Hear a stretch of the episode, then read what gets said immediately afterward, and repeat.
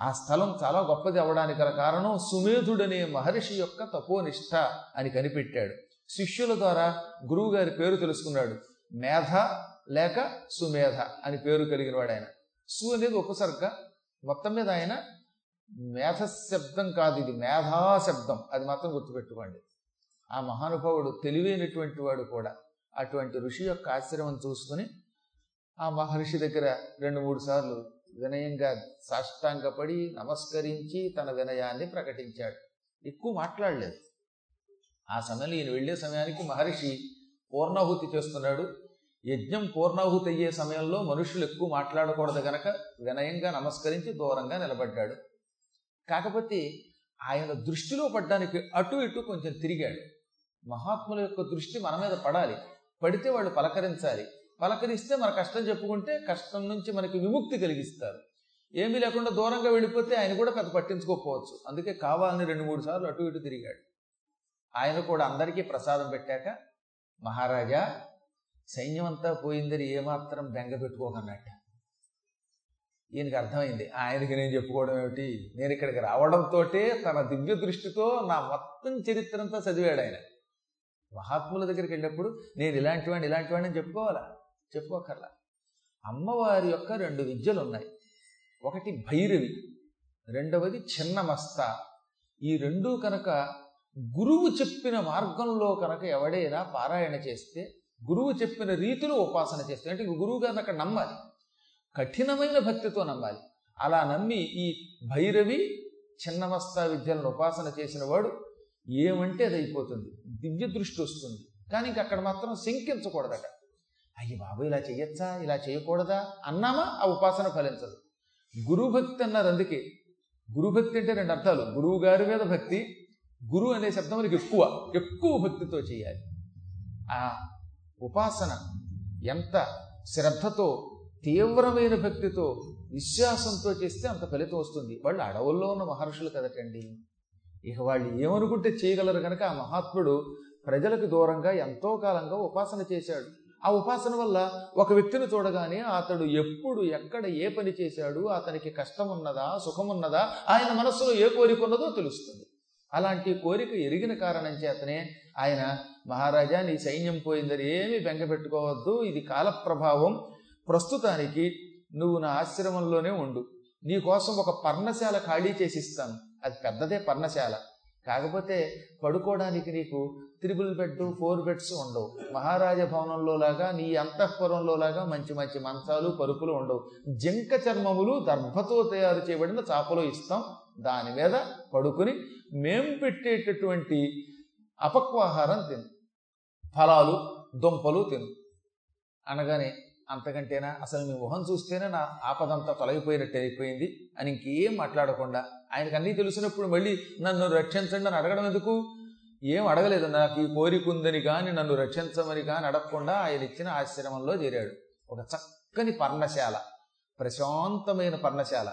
ఈ ఋషులకు కొంచెం దూరంగా ఉండేటటువంటి ఆశ్రమం ఇచ్చాడు ఎందుకంటే ఋషులు రోజు వేదాలు చదువుకునేటప్పుడు ఈయన మధ్య మధ్యలో దానివల్ల కొంత ఇబ్బంది పాలవుతాడు. సామాన్య గృహస్థులకి మునులకి తేడా ఉంటుంది. మునుల మధ్యలో గృహస్థాశ్రమంలో ఉన్నవాడు ఉంటే వీడు వాళ్ళ బాధను తట్టుకోలేడు. ఎందుకని? అంత ఉపాసనా బలం లేక. అందుకే మహాత్ములకి కొంచెం దూరంగా అట్టే పెడతారు సామాన్యుల్ని. ఇంకా తేలిగ్గా చెప్పాలంటే వాళ్ళు రోజు తెల్లవారుజామున నాలుగింటికి లేస్తారండి. పెద్ద కంఠంతో వేదం చదువుతారు.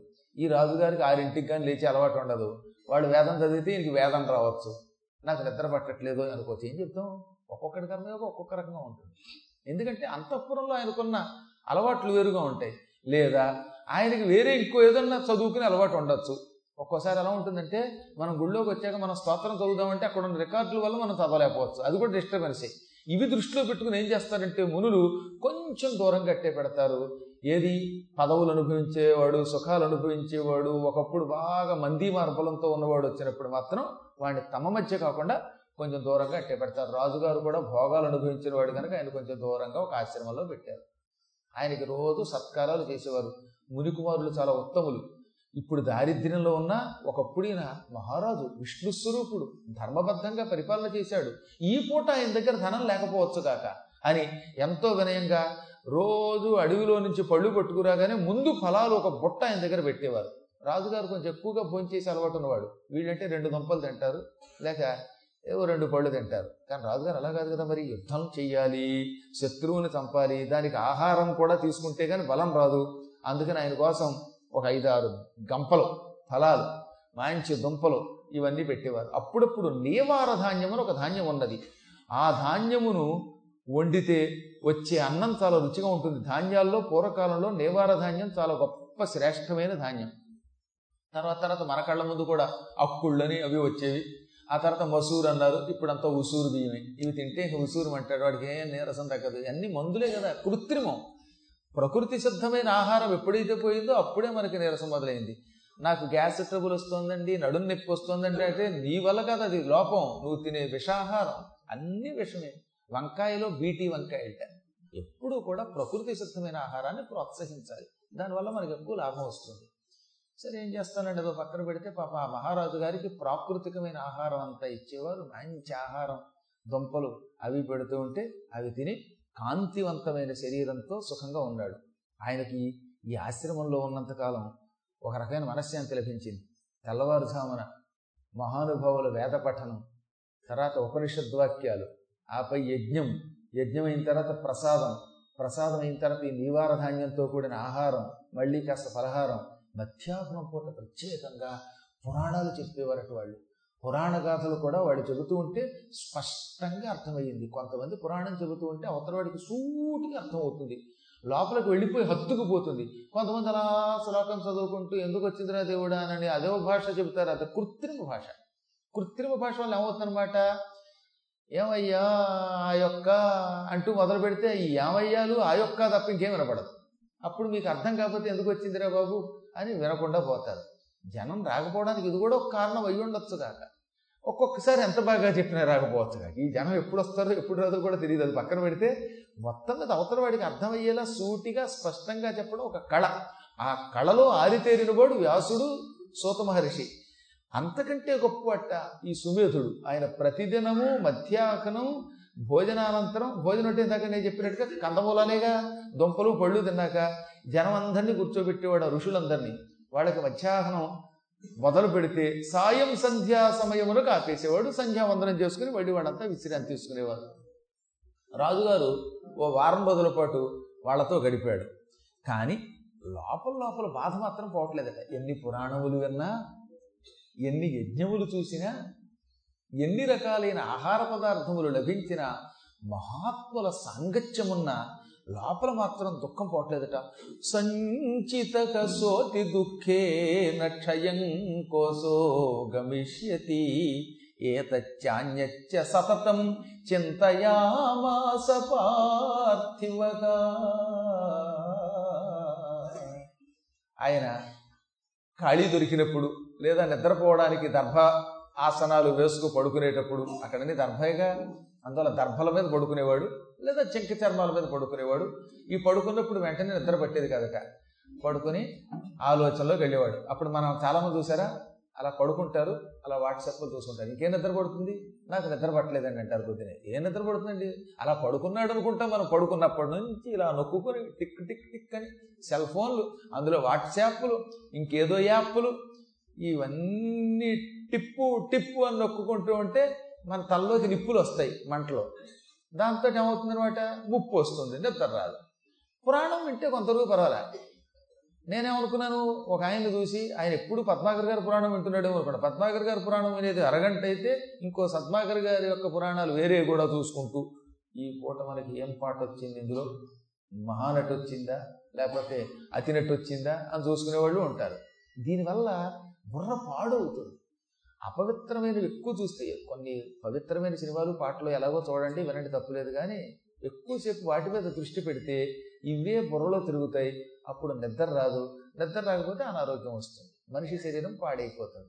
పోనీ పురాణాలు చదువుతూనో కావ్యాలు రాస్తూనో నిద్రపోలేదంటే అది మంచిది కనీసం. ఏం కాకపోతే పరమైన వస్తుంది. ఇప్పుడు రాజుగారి పరిస్థితి ఏంటంటే ఆ రోజుల్లో ఫోన్లు లేవు కానీ ఆయనకి ఓరే వాట్సాప్ ఒకటి. ఏమిటది? నా ఆశ్రమం అంతా పోయింది నా ఆస్తి అంతా పోయింది నా కోట్లన్నీ పోయాయి. నేను శత్రువుల చేతిలో తొక్కు కింద ఓడిపోయాను. అబ్బా ఎన్నాళ్ళు కష్టపడితే అంత ఖజానా నిండా డబ్బెలా వచ్చింది నాకు?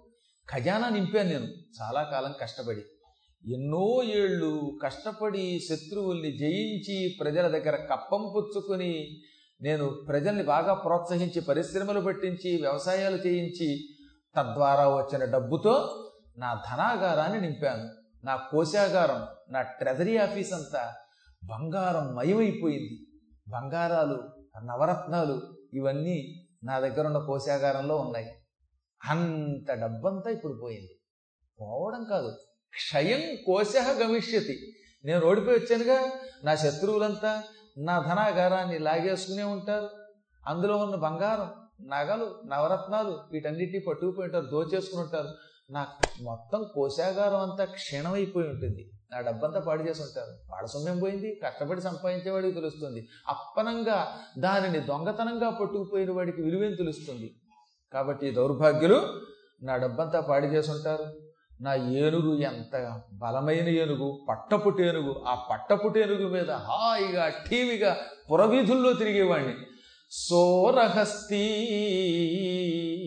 మంచి బలమైన ఆ ఏనుగు శత్రువులు వశమైపోయి ఉంటుంది. ఇప్పుడు శత్రువు దాని మీద ఊరేగుతున్నారేమో. నా సింహాసనం మీద ఏదో దౌర్భాగ్యుడు కూర్చున్నాడు. నా భటులంతా ఇప్పుడు ఎవరికి ఊడిగం చేస్తున్నారో? నిన్న మొన్నటిదాకా మహానుభావ నువ్వే రాజు అని నాకు దండం పెట్టారు. ఇప్పుడు వాళ్ళకి దండం పెడుతున్నారేమో. నా దగ్గర ఉన్నటువంటి మంత్రులంతా ఆయనకే సేవ చేస్తున్నారేమో. నా అంతఃపురంలో ఏ దౌర్భాగ్యుడు పడుకున్నాడు? ఎంత కష్టపడి బంగారం లాంటి మంచి ఒక పానుపుతో కూడినటువంటి చెయ్యి తయారు చేయించుకున్నాను. పెద్ద పరుపు చేయించుకున్నట్ట మెత్తని పరుపు చేయించుకున్నట్ట. ఎంత పరుపు పట్టడానికి మంచం చేయించుకున్నట్ట. ఆ మంచం మళ్ళీ టేకుతో చేయించుకుని కోళ్ళంతా రత్నాలతో అలంకరించేట.